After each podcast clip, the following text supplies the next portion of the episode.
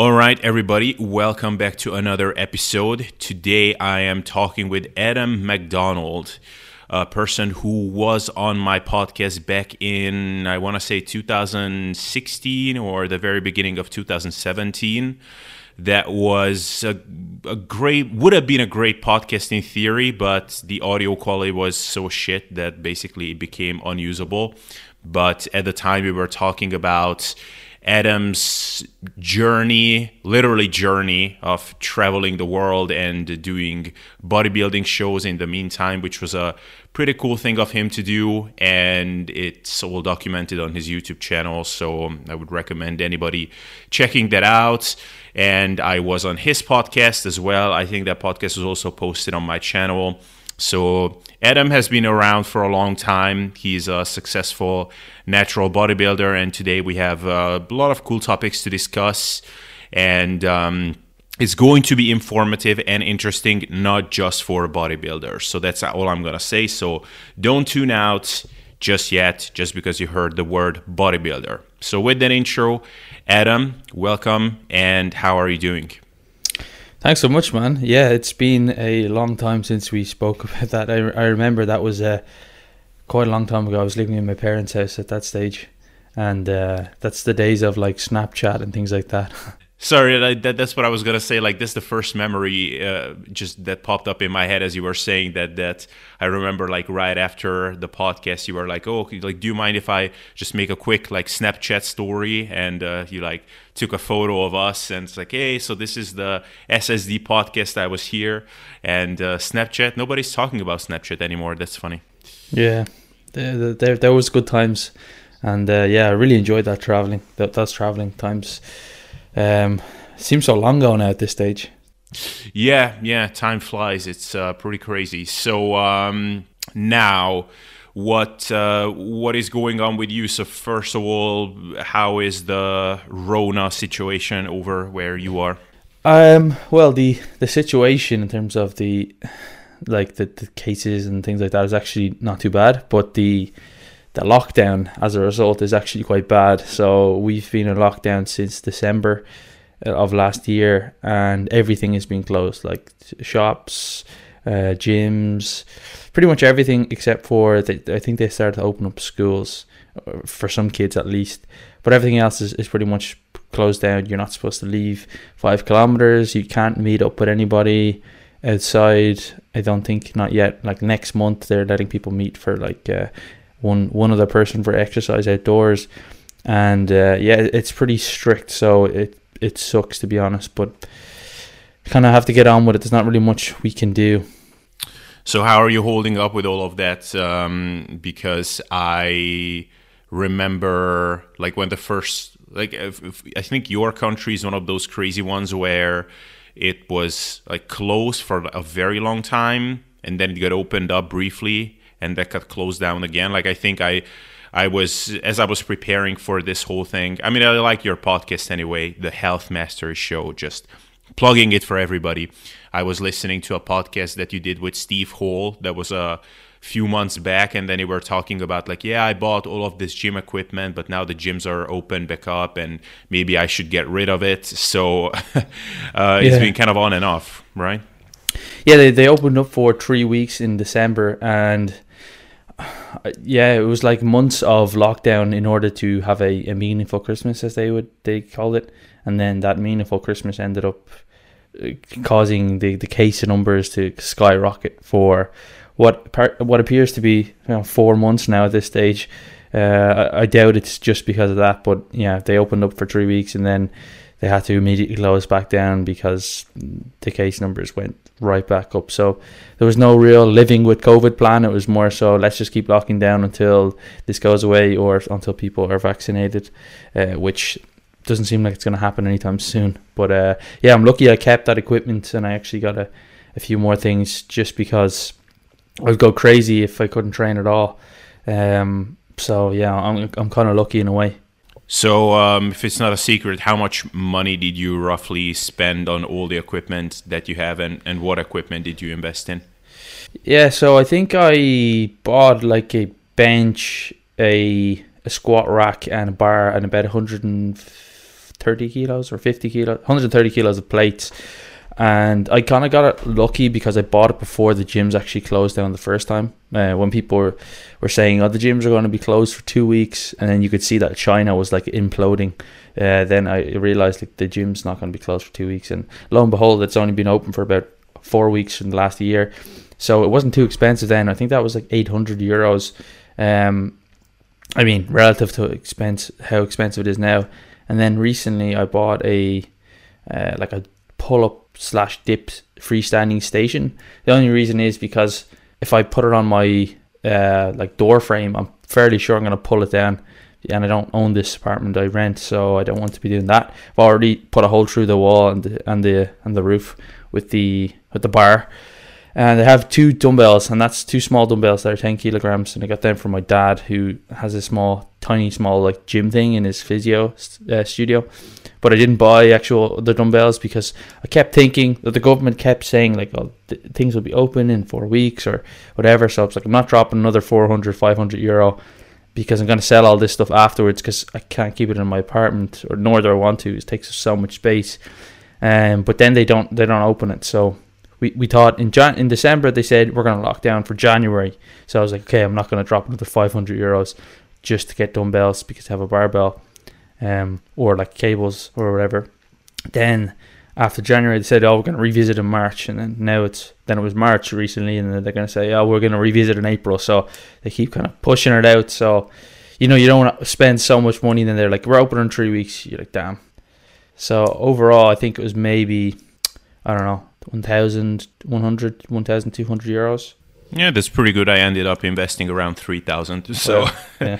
although though I invested into more things as well, and um, um, to be honest, I'm uh, I made a commitment to like not comment on anything like Rona related, and to not really discuss this whole thing on the podcast. So I'm not I'm not gonna get into any kind of like what my opinions on the whole thing are, but I'm just. Um, honestly fully prepared for this whole thing to still go on a year from now more or less at the same pace as it is going on now. Like i just don't not not in terms of like in ireland for example everything will be locked down. I just don't think that there will be like drastic changes as in how frequently and of or if we should even ex- expect lockdowns and unexpected restrictions and uh, things being taken away unexpectedly. And training and the most productive training sessions that I can have are just such an important part of my life that um, I, I, feel like I just need to prepare for the future. So mm. I'm, you know, I, I, I, just put my money where my values are, I guess. So yeah, it's it's a big investment, but honestly, I'm really glad that I made the investments that I did so far, and um, it will be only more from now on. but that's just me. Yeah, yeah, no, no, I understand. I get you. Um, I mean, uh, I, I don't really understand those who like don't put any money into it. I, I think I'd send some like bands out to my clients when it originally started, um, like red, like those red mini bands, like that, that are like ten kilos or something like that, uh, like the, the resistance. Like obviously, I wasn't gonna send them like a, a pair of like Bowflex dumbbells each, um, but I expect then people to like buy more and more stuff um, as this goes on. I mean, if if you like training, you, will do it yourself. But you know, I'm surprised with some people who like say might reach out and ask for advice about home training, and it's like ten months in, and they still only have like a band or something like that, you know, or a kettlebell. Yeah, and I, I always say, um, you know, when someone reaches out for coaching and they ask me, "Hey, so my gyms are closed, so." You know, I'm just wondering, do you think this is feasible? Can I still make progress? My first response is yes, but I strongly suggest that you get a pull up bar at hmm. least. Mm. So I'm actually surprised that that was one of the the later things that you got access to because in my view if you have a pull-up bar at least then your upper body at the very least is going to be more or less covered as in you can probably make like I don't know, 80% of the progress that you could make in a gym just because like you can do a lot of push-up variations, like whatever, handstand push-up variations, even if you don't have dumbbells. And then with a pull-up bar, like a pull up or a, pull up variations and chin up variations are just such underrated movements and train so many muscles and because our bodies are sufficiently heavy so that we can always train in reasonable rep ranges those exercises remain to be stimulative enough all the way from day one of your training journey up until like you know year 15 so that that's kind of my most essential equipment and it's cheap as well. But yeah like a pull-up bar dumbbells with as much weight plates as what you can afford and uh, if you have that then you will be more more or less good. But um, so anyway one one thing i wanted to just last thing i want to say is so now you've been doing this for a year pretty much. Uh, so now you really put this whole thing into the test. Like we always talk about these things in theory. Like okay gyms are closed don't worry. You're traveling and you don't have access to a gym don't worry. Like uh, you can still make it work blah blah blah. Now you've been actually training with fairly basic equipment although you have a rack and things but like what have you found? How are training sessions like without a good leg press and the hex squat and the cable stack and all of that? Uh, what what have you found yeah, I think like the training sessions are decent, and you can get a very good training session. And uh, continuing to improve my like my bench press and my pull ups, and, and I'm trying to focus on what I can focus on as well. Like um, like I may not be able to massively improve my my squat because I don't have enough weight to actually to squat lower than you know, I don't know like 10 12 reps but same for like RDLs like I've got like 80 kilos less than what I would usually do for an RDL working set, but I can, you know, improve my pull ups and that hopefully will translate across to improved musculature. I can focus on arms pretty well. Um, I can, like I said, I can do pretty much most upper body movements. It's just not ideal. And it's not necessarily that the sessions are like the equipment is a limiting factor. It's more so for me, I think, is the fact that it's in my living room. It's um, gyms were like all, all, almost a place to to go and uh, like a, place for my mind, I suppose, to go and get out of my house. Um, so that's been a challenge, I think, for me personally, and I think uh, it's been a challenge for a lot of people as well. It's just you're living and like eating in the place where you train, so it's like a you're not removing yourself from that situation. But I think in general they've they've been good. There's been parts where they haven't been so good because, like I said before, you're expecting the gym to be open. So you're saying, okay, well, I'll put a deload week in here because you know I'm gonna go heavy and hard, and there's gonna be a lot of fatigue from going back to normal uh, next week, and then you know the gyms don't open, and that kind of demotivates you a little bit. But in general, I think they've been they've been pretty good. Um, lower bodies haven't been as as ideal, and I don't like to spend too long in the gym, and, and I don't know, maybe you've experienced this yourself, Abel, but um, setting up some of this stuff at home, like leg curls with various things. I don't have an exact cable like machine. It's more like a cable that you tie around the pull up bar, and then you like balance weights at the end of it. Try and, and then the the cable is not like directly in line. It's like from top high to low. So trying to like do various things can take a long time to set up and that can be kind of frustrating because your session can be like two hours long, um, and when you don't usually spend that long training, uh, it can be a bit frustrating. But in general, I think they're they're pretty good. Um, so I'm definitely lucky compared to a lot of people, even who even people who do want equipment now at this stage and they've just left it too long. I'm definitely lucky. Yeah, yeah, that that is definitely a barrier, and um, it's important for that reason to just create routines and rituals. I think for a lot of people, it can actually work pretty well, especially for those that are in home office and they have the luxury of at least picking the time of the day in which they train to maybe do it earlier in the day, even though, like, whatever science indicates that maybe training later in the day is better. Do it early, have some good dose of caffeine before put in some good music or a podcast or something, and then at least you're a bit hyped up. You're motivated to do the training session. Put it in your schedule like normally, and uh, just do whatever you can to make it a bit more, I guess, just psychologically rewarding and fun. And just make a ritual around it because, like you said, when you go to the gym, everything in there the sight of the weights, the people that are also training, like everything indicates like this place is for training. It's not for eating or playing my with my playstation. No i'm here to move and at home you just don't have that kind of conditioning factor. So definitely a challenge. Um, anyway um, with that 15 minute intro you have been a, a natural bodybuilder for how long at this point?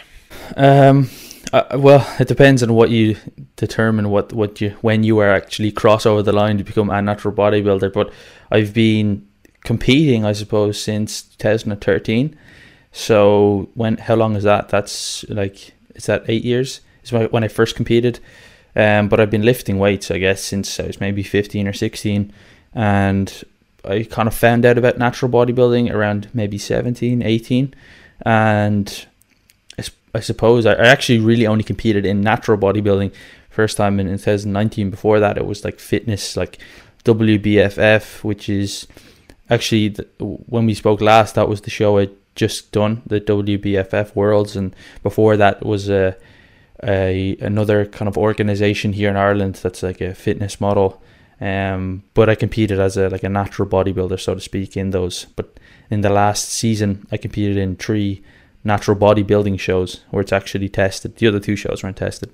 Wow, that's uh, that's pretty incredible. Actually, like you you got into this like really early. Um, I mean, I, I just I follow obviously a lot of people like you who compete regularly and everybody's story is a little bit different. Like a lot of people have been training for like 10 years and whatever. And eventually they were like, okay, well, I achieved a lot of the kind of benchmarks that I set for myself in the gym. So maybe now let's take it to the next level and actually do a competition but you got into it like really early. So so i i have to have to tell you something interesting which um i don't know if it's going to make any sense to you. I'm curious what you like what your first thoughts even are on what i'm about to say uh, and then i'm gonna follow that up with a question. So I've never competed and don't really plan on ever competing, to be honest. And um, but there are lots of other things that I haven't done, or at least haven't done up until this point. And if I'm thinking about a couple of these things, so let's take natural bodybuilding, let's take powerlifting, and then let's take enhanced bodybuilding. Honestly, out of those three, natural bodybuilding is the one that I could see myself like being the least likely to ever do. And um, I haven't always seen it that way, but as time goes on, and honestly, just observe what people do and what they go through in all of these domains. Like natural bodybuilding is the one that I wouldn't want to say understand the least. That's not even a good way to phrase it. Like people have different passions and different things that draws them in, but like that's the one that has the least, I guess, appeal to me in any kind of way. So first of all, I'm interested in what you even think of that statement because that might sound fairly absurd. But what is it that drew you in so early and for for so long because I mean you haven't stopped since then. Yeah, I mean I don't think that's absurd at all. Some people like a a competitive outlet. Even myself, I, I think that if the gyms were to close forever, um, and for some reason, let let's say I got an injury where I couldn't lift weights, but I could do other things, um, I don't think I would be like destroyed, um, mentally. I would just pick up something else. Um, like I've I've even toyed with the idea of running a marathon before, but I, I know that's complete contrast of, of goal in terms of the training that I need to do with, with my bodybuilding goals. I, I basically put that on hold or even regress for a year or two. Um, but like when I how I got into lifting was actually I, I used to play basketball and I ended up playing basketball then for my country when I was eighteen. So I, I was always very competitive and I think how I got into natural bodybuilding. I'm, I'm not sure. I think I I think it was well actually first I found normal bodybuilding or say enhanced bodybuilding, um, and I, I do distinctly remember that. Uh, well, I used to always buy the Flex magazines and, and Muscular Development, which are I, am not sure if they still sell them, but I'm, I'm fairly sure they do. But they're pretty hardcore, um, like enhanced bodybuilding. The information is absolutely brutal in them, but but the the photos and things are like you know uh, Dexter Jackson or Branch Warren in like a uh, like these hot pants short short things and you know like like veins coming out of his head um, and I, I still do really like untested bodybuilding and if I was to watch a show or or like like I follow untested bodybuilding, like the results, and um, I would much prefer to go to a Mr. Olympia than I would, or even a like an Arnold Classic Europe, um, which actually I've been to, rather than like a WNBF Worlds in terms of as a spectator. Like you've got bigger guys who are freaks, and arguably they're they're more genetically freak freaks than or freakish than natural bodybuilders. So I do understand that, and I've uh, like toyed with the idea, like you know, many years ago of like going to the enhanced side just to be that big. Um, I remember the first the first actual bodybuilding show I went to. There was a guest poser, and that was in a place called Limerick in Ireland. And the guest poser was Ronnie Coleman, and uh, that was about two years after he stopped competing. So he was absolutely still huge, and I was just mesmerized. I was eighteen. I was mesmerized at how big he was, and just kind of like when like I guess not to the same extent, but like when like Ronaldo walks into the room, everybody just like oh my god. But this is like doubly that because he's also massive, like physically massive, like twice the, the size, if not more, than everybody else in the room. So I guess that's more of a kind of an external gratification thing where I wanted to be like that. And I wonder what it would feel like to, to be like that. Um, and then I think how I got into natural bodybuilding was I wasn't an idiot and didn't didn't think like oh Ronnie Coleman's natural um, or those guys are natural. Like I, I wasn't that naive, and I think I might have started searching for like teen bodybuilding on the forums, and I think Lane Norton was a someone who posted about, that a lot on nat- on a on bodybuilding.com and I think I was kind of drawn towards the science side of things, or yeah, that, that the more evidence based, so so to speak, um, or understanding things and mechanisms a bit more like cerebral and uh, I, I, really like to know the answer to like the why of, of, everything, not just in not just in like nutrition or training, but everything. I always like, want to understand like how things work or, or whatever. And he, I guess that's kind of how I fell into it, but I'm not hundred percent sure. And um, and it wasn't like I had this period I've heard other people say like, "Wow, oh my god, I, found that there was a, a natural bodybuilding I thought you had to do, uh, un- I thought I had to be untested." Um, but that's kind of how I got into it, and then I didn't. I, I don't think I ruled out like non-tested bodybuilding or untested bodybuilding like early in my career. I just I didn't want to be taking that stuff when I was like 18, 19 because I, I knew that it wasn't necessarily good to be taking that stuff when you're younger. And then I kind of wanted to actually be a, like a fitness model. Rob Riches, who's who was like uh, a well-known fitness model back then, he was sponsored by Optimum Nutrition and things like that. He he was like he looked good. He like like he was an attractive guy and he had a great physique and I, I kind of wanted to aspire to be like that. Like he's still way bigger probably than than I am now, or at least he looks bigger because of his insertions. Um, and then I think after competing in like the fitness model category and realizing, especially at the the last competition I did in fitness, the WBFF, like the guys, at least half of them, even in the fitness category, because there's also muscle model category, are not natural, and I was just much smaller, and I realized like you know these guys, some of these guys aren't much older than I am, and they're way bigger. And I remember even one of the guys asked me, was like he was a pro, whatever that kind of means. He has a he competes in the pro class. That um you know is this your first show in a kind of condescending way? And I was thinking, oh, what what a dick! Why would you say that? Basically saying like you look small. It's like you know because I had a had my t-shirt on, I think.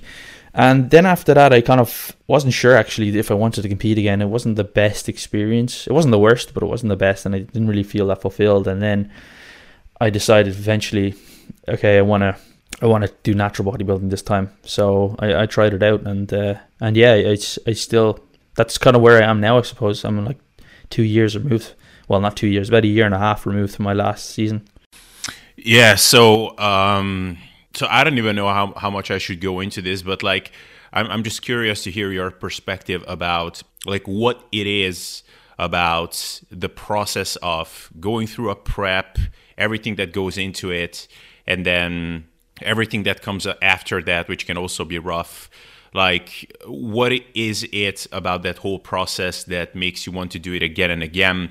Obviously, in your case, it's a little bit of a trickier question because it, it's also part of your business and you're a coach and you're working with competitors. So I guess that inherently changes things to some extent or to a large extent. But like to me, if I'm looking at like all these different things that I listed, and you mentioned running a marathon, like that also kind of falls into this. Like, I would never ever freaking do a marathon. Like, it just looks like torture. My knees are like aching if I just do a little bit of a jog, whatever. I did a lot of that as a kid. I was doing kayaking, and there we we did a lot of running and my knees are permanently fucked since then. So I would never do run a marathon, for example. I would never do an Ironman. But I can see why people are drawn to it because when I'm hearing about their experiences, it's all about like, you know, after you ran like, you know, 30 kilometers and you're tired, but then you're getting into this flow and your your brain goes into a different space and you're having borderline euphoric experiences and you just become a different person this and that. Um, powerlifting same thing. Like i don't think i would do that or i've never considered doing that. It's like man my shoulders are starting to hurt. Even when i go below like six reps it would be connective tissue suicide. But i can fully understand the appeal of like how freaking big and strong i can get.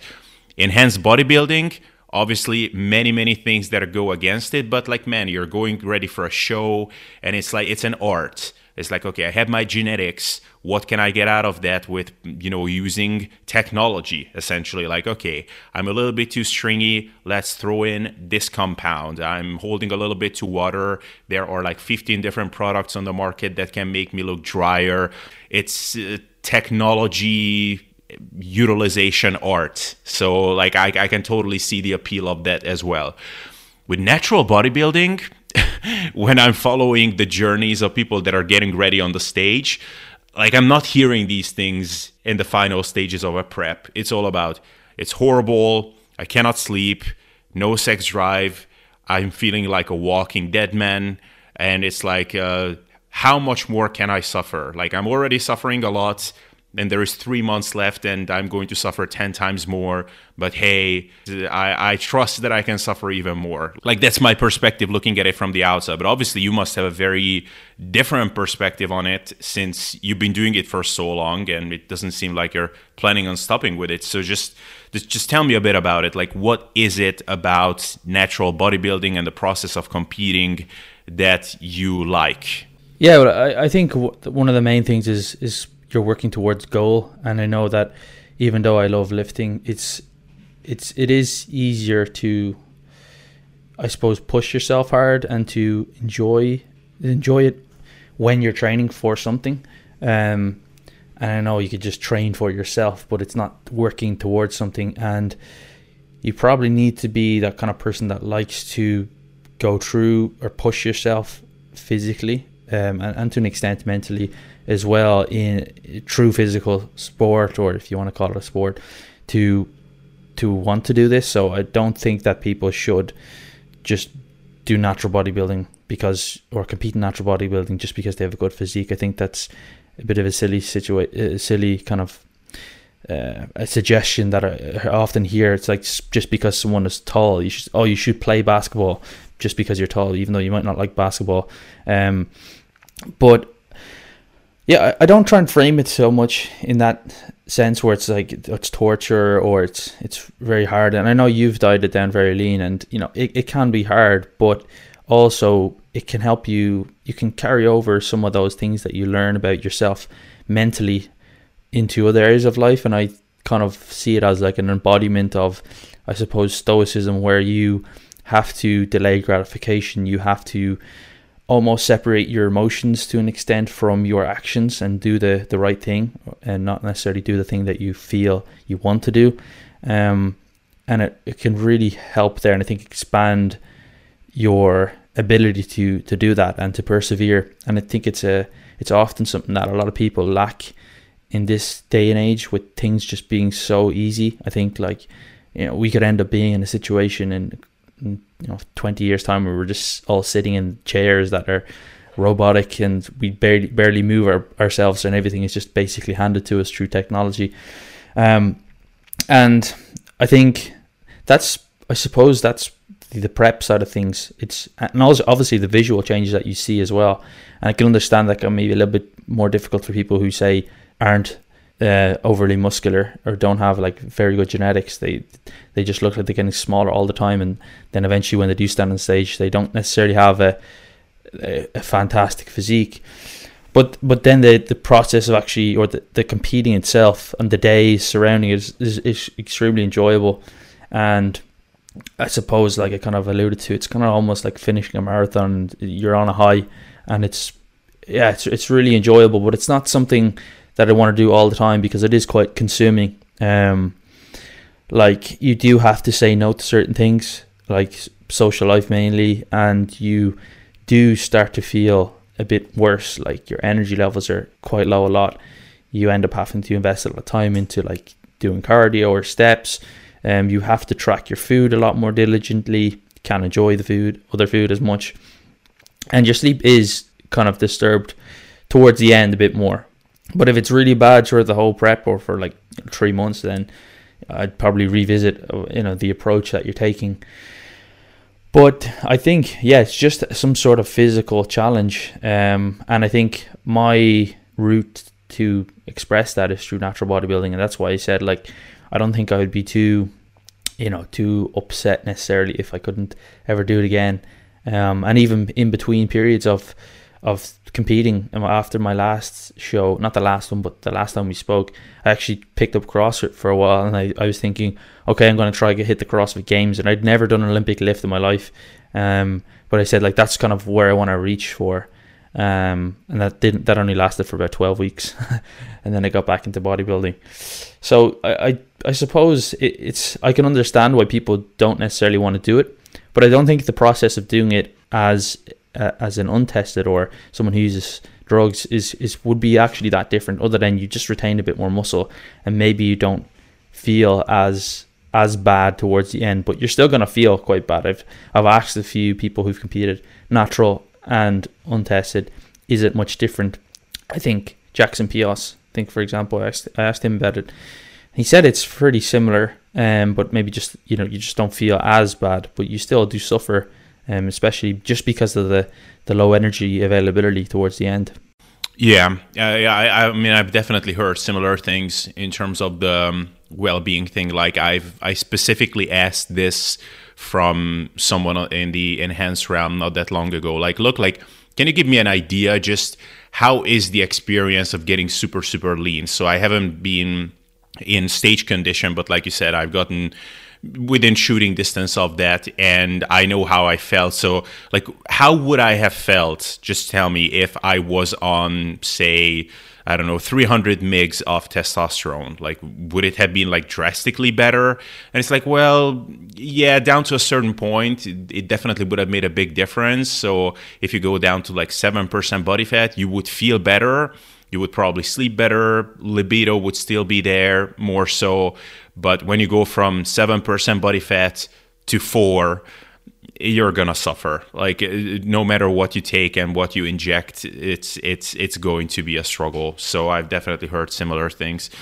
So one thing i asked uh, steve hall one time and i'm curious what your take is is uh, obviously any kind of diet where you're really pushing yourself to the limits and i guess bodybuilding is the epitome of that in terms of yeah like dieting leanness all of that. There are many things that are making it hard. So for me personally sleep is one of the biggest things like when that really starts suffering and i feel like i get to a place where it's basically irreversible like as as long as i'm this lean and as long as i'm in a deficit it's gonna suck like that's one of the hardest things for me uh, for others is the social aspect. To me, that's not such big of a deal because I'm fairly introverted. So like I wouldn't want to be out and clubbing and doing this and that anyway. Uh, for others, it's whatever impaired productivity. So I'm curious, like if you're looking at all of the things that can suffer during a very very harsh diet, like what is the first thing that comes to mind? Like well, yeah, like that thing that is the thing that I miss the least about prepping? Well, I think Well, I haven't really got much of a social life because of the, whole worldwide situation in the last since literally since like three months after my last prep finished. Anyway, um, but that would have been one. Um, my, none of my friends really like bodybuilding at all. Like some of them lift weights, but like they will drink like pretty much every weekend, and I do enjoy that. But it's not something that I've really have done throughout my life anyway because it doesn't really match up with the kind of fitness lifestyle anyway. But you can't really even do that like once a month when you're prepping, um, or at least towards the end. I think like the last time I actually got drunk on my prep because I, I know we talk about moderation, but like it's a lot more fun to, to not drink in moderation than it is to drink in moderation. Um, was about eight weeks before I competed in in, in the Mayhem, um, which is the one that I competed with Eric. So I actually like drank a few weeks before. Like, got well, drank quite a lot. Um, and I, I, you know, I did miss things like that because when summer you like to go to barbecues and, and just eat the food and stuff, and you know you can't really have like fatty burgers and ribs and things like that. Um, so I do I did miss that um, towards the end because I think towards you know throughout the prep you can and if you take a bit of a longer prep you can get away with some of these things. Like I went to a wedding in Spain for a weekend and didn't train. I don't think I didn't train or I didn't really track food, but I was just cognizant of what I was eating. And then I guess just being tired a lot as well is it was kind of bad. I mean, I don't think I really had sleep issues until I was maybe six, seven weeks out. Other than that, I was actually my sleep was improving, um, or at least staying the same.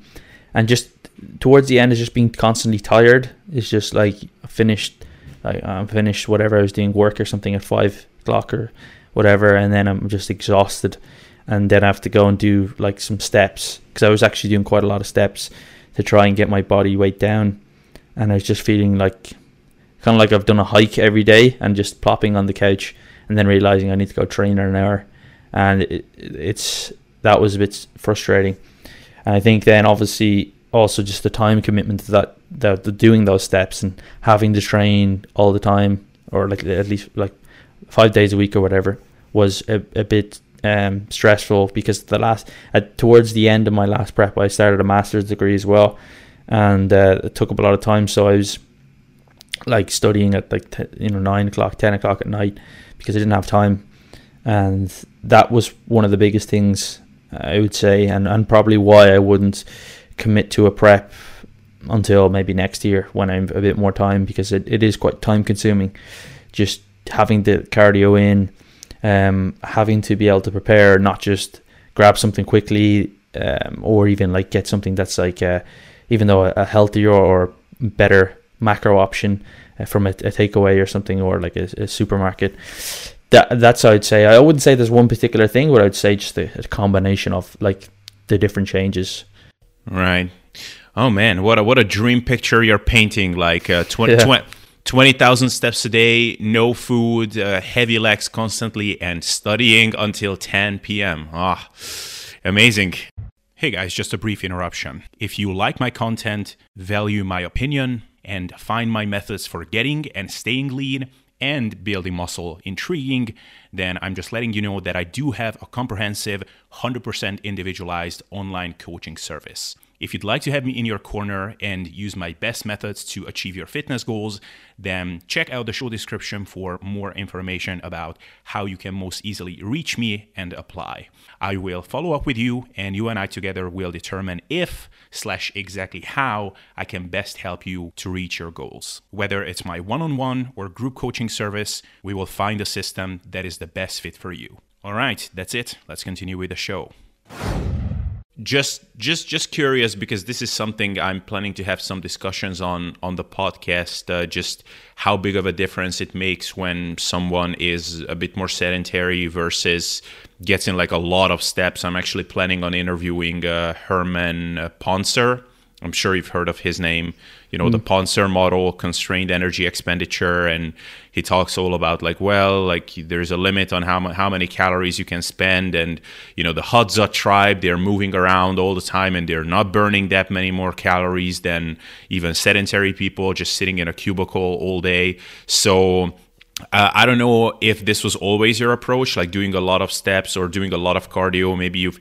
had preps when it was like little cardio. And what have you found in terms of higher, just general activity levels, not necessarily like cardio, but for example, getting in a lot of steps? I think the last time we spoke, you mentioned that you were getting in 20,000 steps a day. Um, did you find that you could get by on, on higher calories during the prep doing that? No, so I think my metabolism is pretty adaptive. At least when I when I diet, I, I don't really eat a lot of calories in the off season to gain weight. I mean, I would I've never eaten four thousand calories. I mean, consistently. Of of course, I have eaten four thousand calories in a day, but uh, you know more than three thousand two hundred, three thousand three hundred calories, I would gain weight. And then when I diet, um, you know, I'm dieting at around maybe I'd start my prep 2500 calories, but that's at about like 92 kilos. And then at the end of my prep, I think I got down to around 1600 calories. And I think, yeah, I think that the less steps to an extent that you can get away with, the better because you save time and it's not as fatiguing. Um, time being probably the main thing because 20,000 steps is a lot of time. But at the end of the day, you if you're not dropping body weight, you have to you have to do something. It's either less food or, or it's more activity. And uh, as you know, like in the general population, a lot of people just probably don't they, they just don't track their food properly, or they're they're not sure. Like I mean, I had one client who was, I think, eating pasta. He was like, he was. I don't know, he was he was underestimating the pasta the content that he was eating and he ended up eating like three times the amount of calories um, because he was that the packet said I think it was like uh, cooked values or something like that and he was taking that as like dry weight or something like that. But f- as you know, for like the likes of our, your, ourselves, we pretty good at like not messing things up like that. But I've in my previous preps, like 2016, I, I did try a, low, a, lower step count or at least like 12,000 and, and try to get calories lower because that's what you can do. But I ended up actually binging more. And I know you just say like, I oh, don't binge. Like it's easy to say, but often when you're like technically starving yourself and you're maybe a little bit more emotional and then you're not in the best environment, especially when I was traveling, um, in not in the best environment for like being on track. I ended up binging a couple times, and that's not really a good scenario to, to get into, obviously from a, a body composition point of view, but also from a psychological thing as well, because you feel very bad about it. And the approach I took then was like increasing calories a little bit, having more food, and then doing more more steps.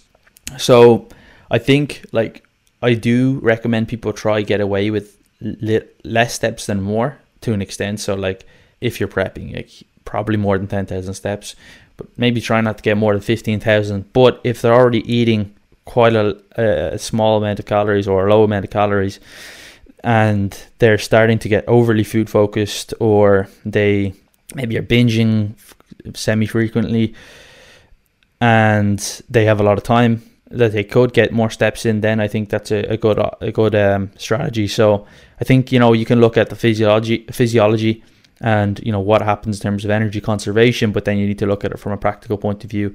And I think that's it's probably the looking at the mechanisms is probably better for people who generally want to be healthy or, or lose a little bit of body fat and maybe be like healthily lean or like beach lean. But when you're getting to like stage levels of leanness, you know, we're we're we're already kind of messing up our physiology and getting to a point where you know it's it's not going to be a good place. So we really need to kind of do what we can do to just get there, um, and and whatever's going to work for that person. So I'm not ruling out that I would have to do those kind of steps in the in my next prep. I would try to, I, I will try to see if I can get away with less, and hopefully maybe just eat a little bit less. But I would have to see how how, how that makes me feel, and then how that like psychologically how, how I cope with that as well. Right. So, but just to put some numbers on it, so you're you're a pretty big guy for for an natty bodybuilder. So, like you're five eleven, so 180 centimeters, right? And you compete mm. at around 80 kilograms, so 175 yep. pounds. Uh, so, at the very end, when you were like still losing weight and pushing for fat loss, were your calories at around 1600, and you were getting in around 20k steps? Yeah, I'd say about that. Maybe slightly higher the calories because I was also doing like a, a refeed once a week, which I know there's like debate around that, but I do feel psychologically that helps a lot, like kind of light at the end of the tunnel, especially when you diet for a long period. Um, so I'd say maybe around 10 calories per pound of body weight towards the end. Um, and yeah, I was doing for, for a couple of months towards the end, I was doing probably around 20,000. I probably could have reduced that a little bit, but I always kind of need to get a little bit leaner for my next show. So I'm really curious what your calories would have had to be had you only done like let's say like 7,000 steps, which is like still respectable for a healthfully active person. And uh, so yeah, like would, would maybe then your calories would have had to be at like 1200 or something. I mean, my general kind of rule of thumb is 2000 steps is roughly 100 calories burned. Uh, obviously, it's going to change a little bit as you're like getting really lean and you're walking slower and whatever. But you're curious how would have it uh, panned out? Yeah, I mean, I think like it does depend because obviously the more steps you do, the likelihood that you conserve more energy throughout the rest of the day. So you're not necessarily just burning an extra every time you do 2000 more, you burn an extra 100 calories because likely the fact that I was doing 20,000 versus let's say 10, I was actually conserving less energy, conserving more energy at other parts of the day when I was like, you know, working or whatever. So I probably may have got away with a little bit more, but that's why the, the steps go up. It's not like the the calories that I burn now as someone who's like much heavier doing 20,000 I, I definitely would have conserved a lot more so it, it's definitely hard to say, but like I was very doing a very inactive job as well. But I, I know that Eric, who who competed with at that show, was eating I think maybe fifteen hundred some days, um, and he was sitting around a lot, and he had to get down like very, uh, he might have even got below less below fifteen thousand or fifteen hundred some days. I'm not quite sure, but I think I prefer to just eat a little bit more and not have to just eat vegetables, and that's it. Um, yeah, so it, it, it would be interesting, but I think it's also going to be inter individual as well. Yeah, for sure.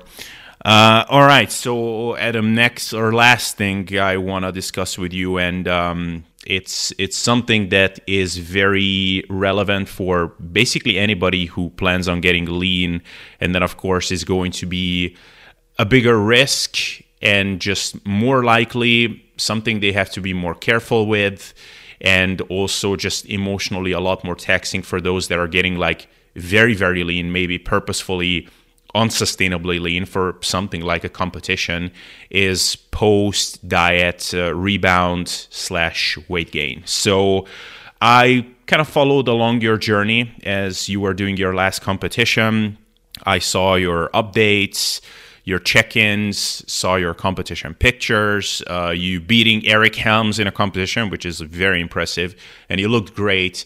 And then I remember a few months later, I don't exactly remember how much later it was, but I just remember a Facebook video of yours popping up where you were outlining how you're planning on doing a mini cut. And it was really informative. Actually, I even like downloaded your, your spreadsheet because you had a nice little calculator.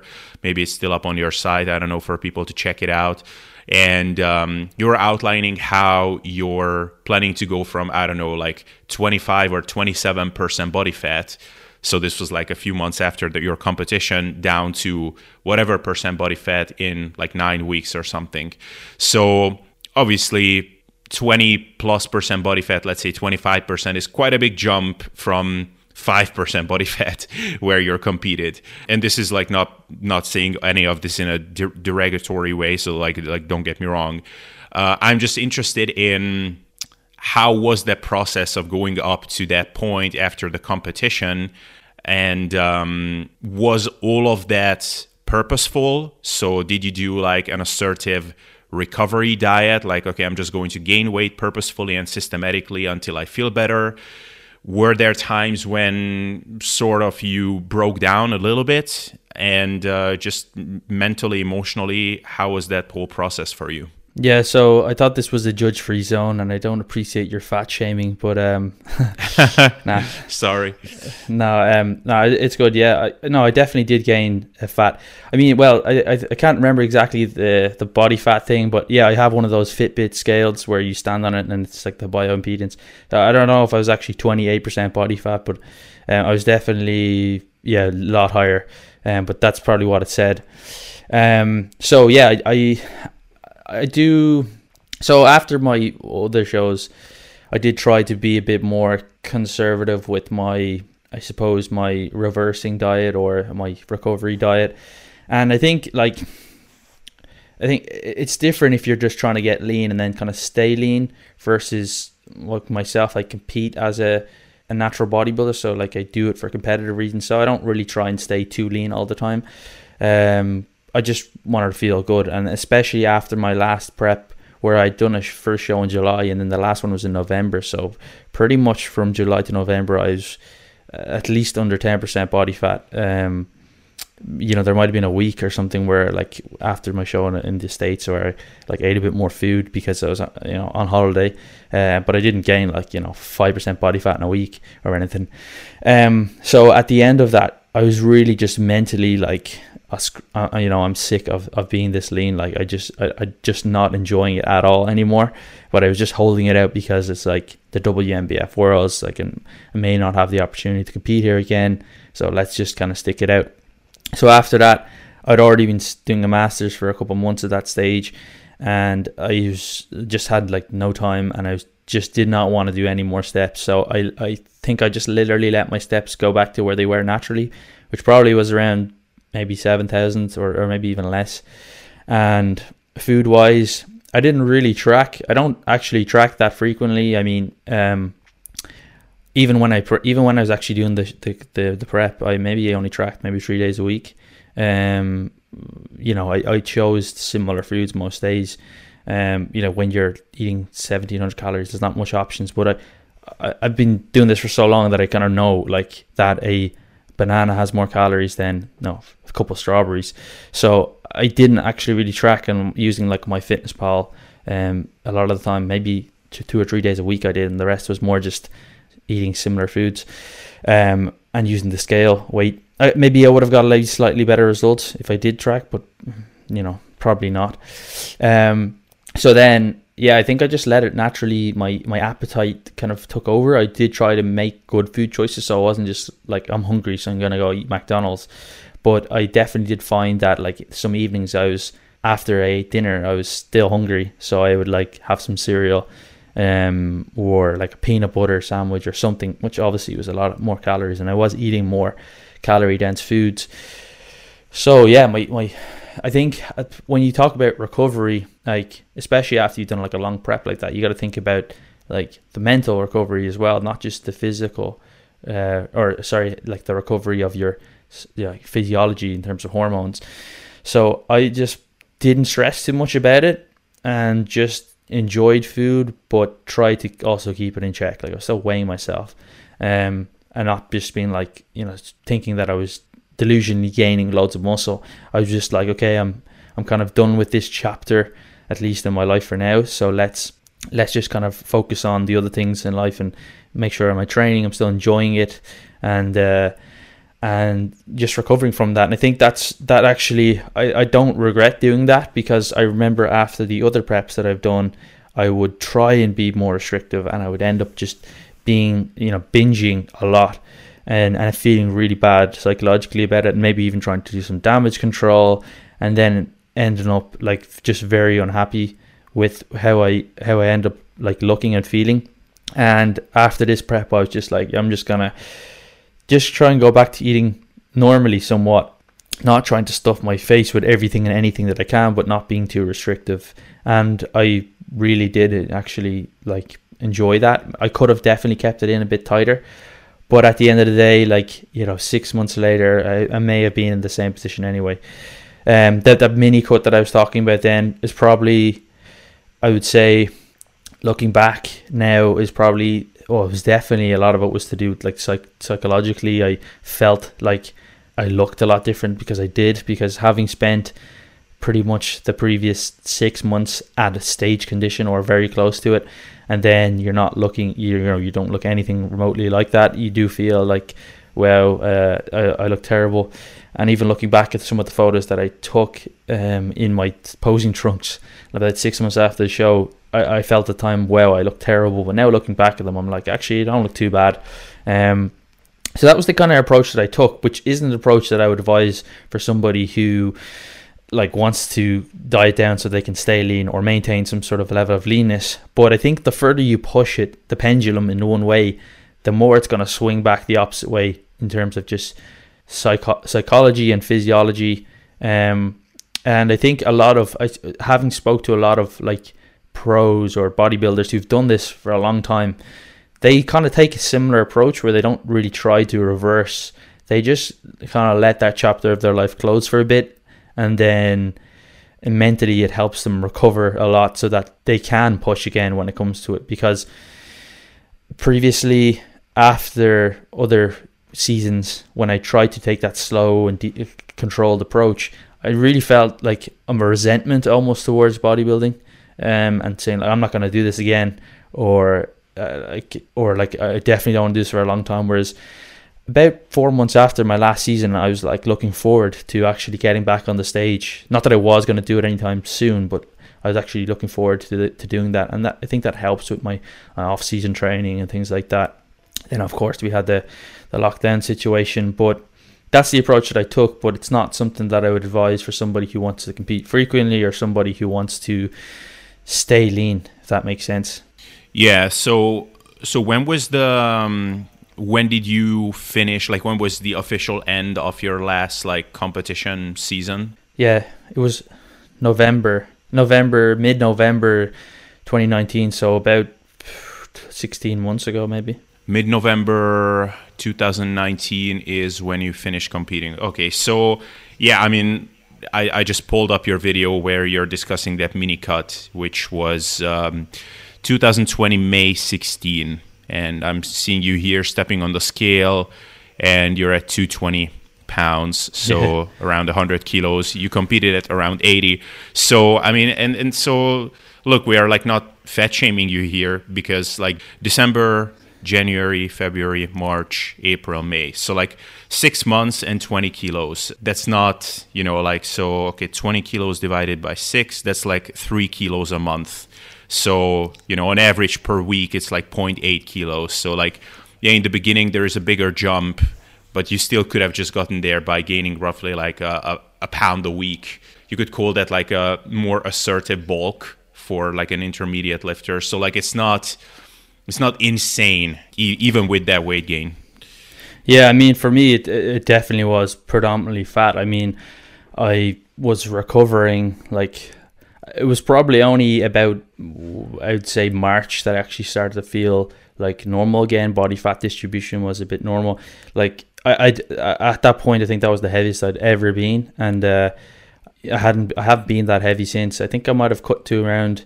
I think by about later that year, I was around two hundred pounds. So um, I, I cut down. I'm a bit heavier now again, um, but I'm just kind of holding body weight um, but I think, yeah, I think I was just like I said, I was eating normally, um, and until kind of how, you know, just to, I was kind of, I suppose, intuitively, but still trying to eat well. So just eating when I was hungry and still trying to have a, a decent diet, and almost like at that point, it was like a mixture of now I'm feeling well, but also I'm actually way too heavy, and uh, and I wasn't, uh, you know, you obviously are a lot less fit because you've got a lot less body, a lot more body fat, um, at that point, but um, but yeah, I think it was at that point I was like, actually, yeah, I need to kind of control this a bit because uh, you know I, I just don't like being that heavy either. Um, yeah. Yeah. Um, so the the only reason why I'm trying to dissect this a bit is because I'm just curious how your subjective experience compares to, for example, mine. Because I when I did my photo shoot and I got very lean. I then went up in weight fairly quickly and it made me feel better. And in hindsight, I'm like, you know what? Like it's um it's all good. I got to feel better, became more socially flexible and probably in many ways it helped me to recover better. It also allowed me to get to a better place mentally and also be in a position where I can more objectively reflect on the whole experience. So in retrospect, there is no regret there per se. It was a learning experience, uh, something that I just felt like I had to do at the time. And I will be honest, there were times when I lost control in that process of gaining that weight. So not all of that was just healthful, intuitive eating, letting my appetite guide me. And it's like, oh, well, today my appetite led me to eat 5,000 calories. Many times I did not plan to eat 6,000 calories, but it still ended up happening. And those times made me feel really bad. Uh, each time that happened, it made me question my whole identity almost. In you know hindsight 2020, now I have a kind of different framing over the whole thing. But at the time, it made me feel really bad. And um, I'm curious, did you have some of those moments in the process of gaining the weight?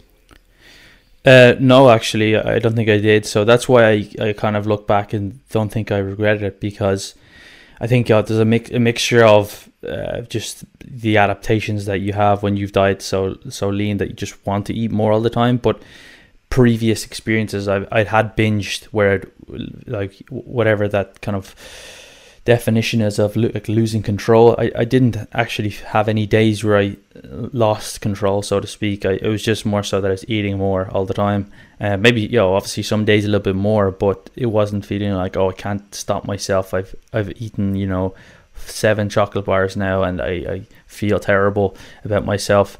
Um, it was just kind of I, I just ate more and enjoyed myself uh, more and had food kind of when I wanted to have food. Um, so I, I didn't regret or look back and f- feel uh, you know guilty about it or anything like that. And I think like I do identify as a, a bodybuilder who's competitive, so I don't feel necessarily the, the need always to stay super lean. So it didn't really feel too bad about it, but it, obviously, you know, everyone wants to kind of be leaner than, uh, you know, it, it's all it's better for everybody most times, or, or most people would like to be leaner, regardless of what they say. I think they would like to, to look good all the time. But I think I was also playing. I started playing basketball actually again, just as a another way to kind of be competitive, because when you step away from such a long prep, you, you lose your competitive outlet to an extent. So I started playing basketball a little bit, and I was just being 220 pounds, you can't really run much. Well, you can, but it's very hard. And um, so, yeah, I think that's one of the reasons why I wanted to kind of diet down again. But uh, yeah, I, I don't feel like I, I lost any any um, any control. I mean, over Chris, like Christmas is quite close to November, so it's you know celebrated here with lots of food and alcohol, which I definitely drank quite a bit. I think, um, you know, more than I would have probably combined for the previous year. So it wasn't the best time to kind of finish up a uh, a prep. I think maybe if it was if I finished it at the start of summer, maybe I would have kept it a little bit tighter. But you know, looking back, I don't think I necessarily regret it. After the next prep, do I think the same thing would happen? I would say probably, depending. Maybe I would keep it a little bit tighter. But like year, looking back now, do I think I would be in a much different position than I than I than I am now if I had have changed things or kept maybe you know, maybe to 205 pounds or 220. I don't think so. And if you look at like some of the, the case studies on, there's one specifically, uh, Rossow 2013. They look at you know uh, the six months before and six months after the show, and the, the competitor basically is a slight bit heavier than when he started the prep at when he's finished his kind of recovery period, so to speak. And that's kind of where I, where I was. I started my prep around 205 pounds, I think, ended up around to 220 at the absolute peak. Um, and uh, and then I'm kind of now I'm hovering around maybe two two ten ish, and uh, just trying to hold this, not trying to focus on dieting or bulking really, and uh, and I'm waiting kind of to really do any kind of major pushes until the the gyms open up. I think. Yeah. Well, I mean, Adam, you have a very uh, healthy mindset about the whole thing. So I, I praise you for that.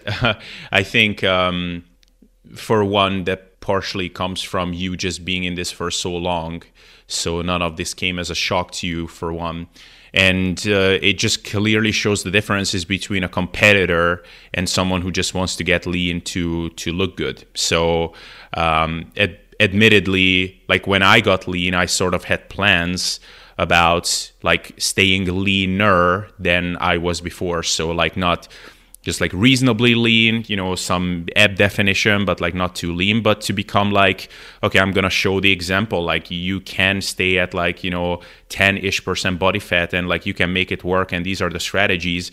And that's actually something that I'm doing now. and I intend to keep it up for a while. And um, but now I didn't get as lean as I did for my photo shoot, so there was not that. Yeah, mainly that urge to have that rebound physically or mentally. But it seems like you didn't have any of that. Like you didn't didn't have those romantic ideas of okay now i'm stage lean and obviously i won't stay stage lean but i will stay like insta lean all the time and and that's gonna be the future you were like no i'm a competitor i did this and now it's time to recover focus on other areas and then whatever in two years or whatever when the time comes again then i'm gonna push myself to get lean again so, I mean, that's a very healthy mindset. Go ahead. I, I, I think it changes. So, like the first time I competed, I was 21. Um, I didn't I didn't get as I got actually quite lean for for being 21, but um, or being my first show, I should say, and I thought that I would stay lean, and it's almost like the expectations um, is is what kind of makes you feel bad because you don't you don't realize how prep will affect you physically and that was my worst prep in terms of how I felt during and after the prep. Uh, I didn't I didn't think I don't think at the time I knew back in 2013 about these negative impacts of testo- like how your testosterone is reduced and and your your thyroid hormones and everything like that and and uh, mood disturbances go up, and this is a, normal thing. Um, I think that paper I just mentioned was like only published that year, and I didn't read any kind of research or anything like that back then. And then as as I went, and then my next prep, which was three years later, was like a slight bit easier. I was expecting those things afterwards. I I kind of did try to control a bit more. Definitely did gain a bit more weight, but maybe I I think after that prep, I was maybe like 100 and you know 95 pounds or something afterwards. But on stage I also wasn't as lean as I as I was in the time I comp- the, the most recent time I competed. Um, but back in 2018 actually before I it was a year before I, I competed last um, I was actually quite I was relatively lean maybe like 10, 12% 11% body fat. And that was just through like habits and kind of following a a similar diet, I guess, to what what you have. I see you post a lot of vegetables and you know relatively low calorie diet to maintain. And I, I was actually quite lean. I was going on holidays and I kind of did that without tracking for a couple of months and I went to like Turkey and things like that. And I was lean. I could had like visual like visual abs etc and I was actually thinking of competing that year. Um I think I was maybe around 190 pounds which is about 15 pounds over uh, my last stage weight. And but I reached out to Jeff Albert who has actually had had prepped me the, the season before, and he probably said it was a little bit tight to try and compete that year, so we just kind of left it for a year. So uh, I, I definitely do think it's possible to do that, and I it's a different approach. It's more so about focusing on on certain habits and building them up versus when you're prepping. Of course, you do need those similar habits, but it's like so much. It's quite consuming, and you know some of the habits are not sustainable. Like like walking 20,000 steps a day or or um constantly pushing yourself like lower and lower in terms of body fat it's like when you're done with that almost you just want to be completely done with it. You've you grow to resent it a little bit to an extent and once the show is finished that you kind of just want to remove yourself from that. Whereas if you're trying to stay lean like I definitely recommend to most people that say I want to be say 11% or I want to have abs whatever that means whatever body fat that is to them.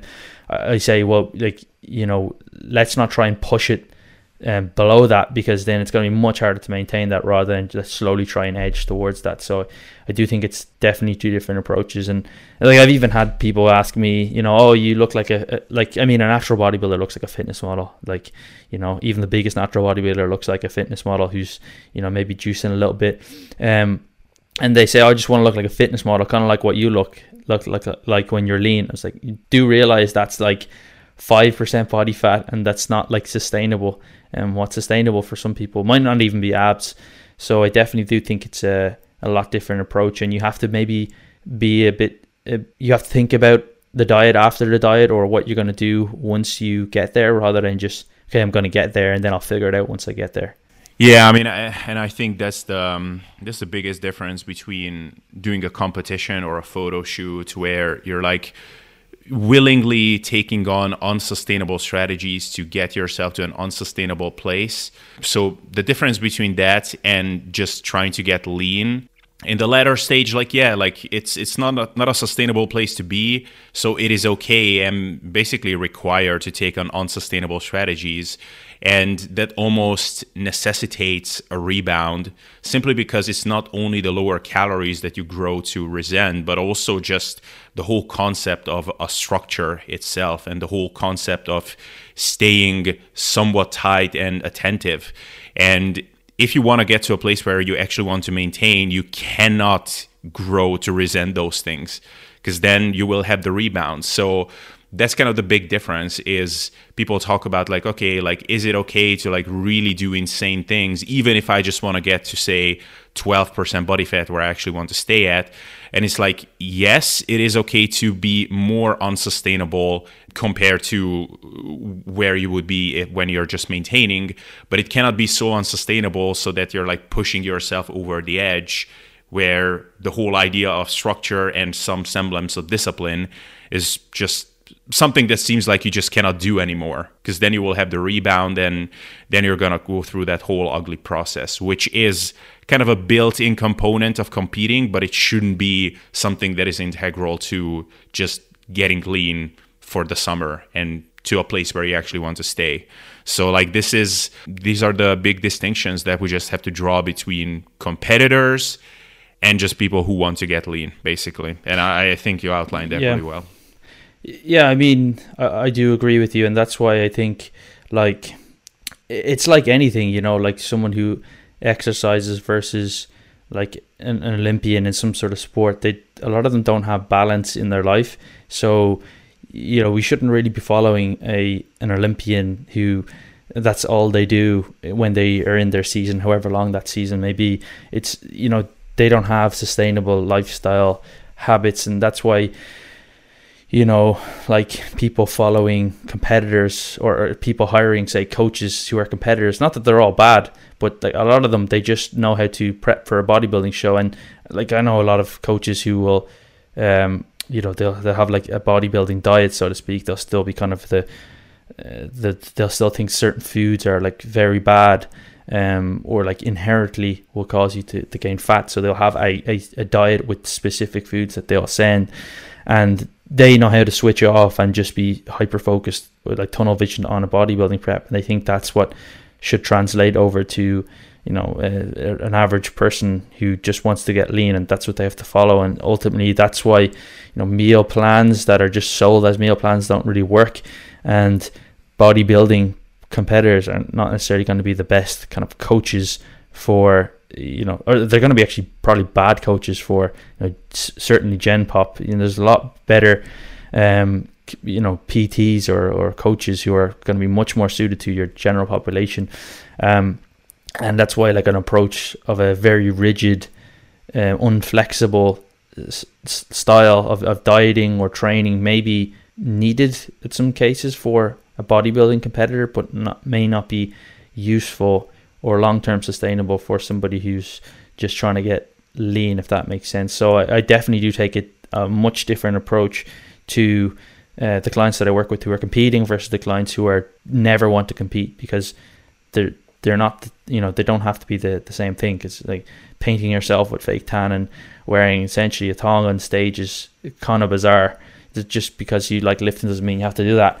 So i think yeah like the the clients who are competing if they are like having if they said oh i went out and had like uh, chinese takeaway and beers at the weekend and they're not making much progress you know i'll probably be a bit more stern with them than if a client who said oh i, you know i didn't um I did the same thing, but you know they're just trying to get a little bit leaner. I, I would say you know to them that's you know it's fine. Don't worry, don't stress too much about it. Like these things are normal. We don't want to cut these things out and I think that's where like bodybuilders often they kind of don't see that sort of thing where it's like they can only see what they want to achieve and what they need to to get to super uh, levels of leanness. And that's not necessarily what the average person kind of wants to get when it comes to maintainable uh, physique. And I think it really depends on the person how much they can handle and what where they start to feel the trade-offs are no longer worth it and they kind of have to find that themselves and every time, as you'll know, every time you get leaner, it does get easier as well. You and, and more so, you're just able to cope with it better, and you're able to uh, handle things better. and also your habits just become a bit more ingrained. Yeah, yeah, uh, that's well said, man. And also, um, a good line that I heard from someone is pick your gurus and stick to them. And um, it sounds like it sounds like a bit of a weird statement, but what that means to me is be careful about who you follow and why you're following them. In that, some people you will follow for information and you will use that information to help your particular situation. And then others you might only follow for just entertainment and just because it's interesting. So I do follow some people in the space and I admire them for this actually, that they're fully open about the fact that all the emotional stuff, the mental aspect, the sustainability aspect, like that that's not their thing. Like I am a guy who if you're an elite like iron-willed robot-like animal and you want to be the absolute best by whatever means, I can get you there. Like I'm the best in the industry for that. I will get you to your goal. Now, what happens with your like eating behavior, how this affects your psychology, your relationship with your wife, uh, whatever ten urges to overeat after the show. Uh, like that's that's not my thing. Like that's on you. If that's an issue for you, like you're not my ideal clientele. And I actually admire that openness. Like there are people for that sort of coaching and for that sort of information. But if you're not that person for whom those people are creating content, then just know like those are not your gurus. Like you can watch that for entertainment or just for interestingness, but uh, that's not the place where you should be gathering your like practical information from. Uh, but I, I think uh, you outlined it really well. So pretty much uh, nothing I would I would really have to add there. So um, so Adam, I actually covered everything with you that I wanted to, and um, I think this was very informative. And uh, thank you for your openness and your honesty. And um, just thank you for being on the show in general. So, last question is uh, you know, where can people find out more about you, your work, content, and all of that good stuff? Yeah, th- thanks for having me on. It was great to chat again. Um, so yeah, I have my own podcast, the Health Mastery Show. I a lot of the people that I interview are so bodybuild, natural bodybuilders, um, a lot of researchers, um, and yeah, it's, it's kind of like that. It's it's maybe I will be starting to venture into maybe some even in, into some endurance. Uh, nutrition, but it's it's pretty much all around training and nutrition. Um, so you can check that out. Uh, all all platforms, uh, YouTube as well. I then I have an Instagram. It's Adam Mac one nine two. I kind of post some stuff on there. I always want to make uh, like posts or blogs and things like that, but I just haven't really got so much time at the moment. I know people always say that, but uh, I, I genuinely I will, won't be doing that well my my master's degree if I don't put more time towards it. So, um, yeah, they're they're the places that people can find me. And uh, if you are into natural bodybuilding, I've made a free course where you can uh, where we go through some stuff that I've talked about. But it's like you said, it's it's for people who want to do natural bodybuilding or, or really like natural bodybuilding, not necessarily someone who wants to just uh, get there and and maintain. Um, you know a level of leanness like we we talked about it's the approach maybe similar but it's you know it's always going to be about just dropping body weight but the, the the way that you get there really will determine kind of the outcome Wonderful. Then you're not a competitor of mine, Adam. That's awesome. Yeah. Just kidding. Um, all right, Adam. Thank you so much for being on the show. It was a pleasure chatting with you. Thanks, man. Appreciate it.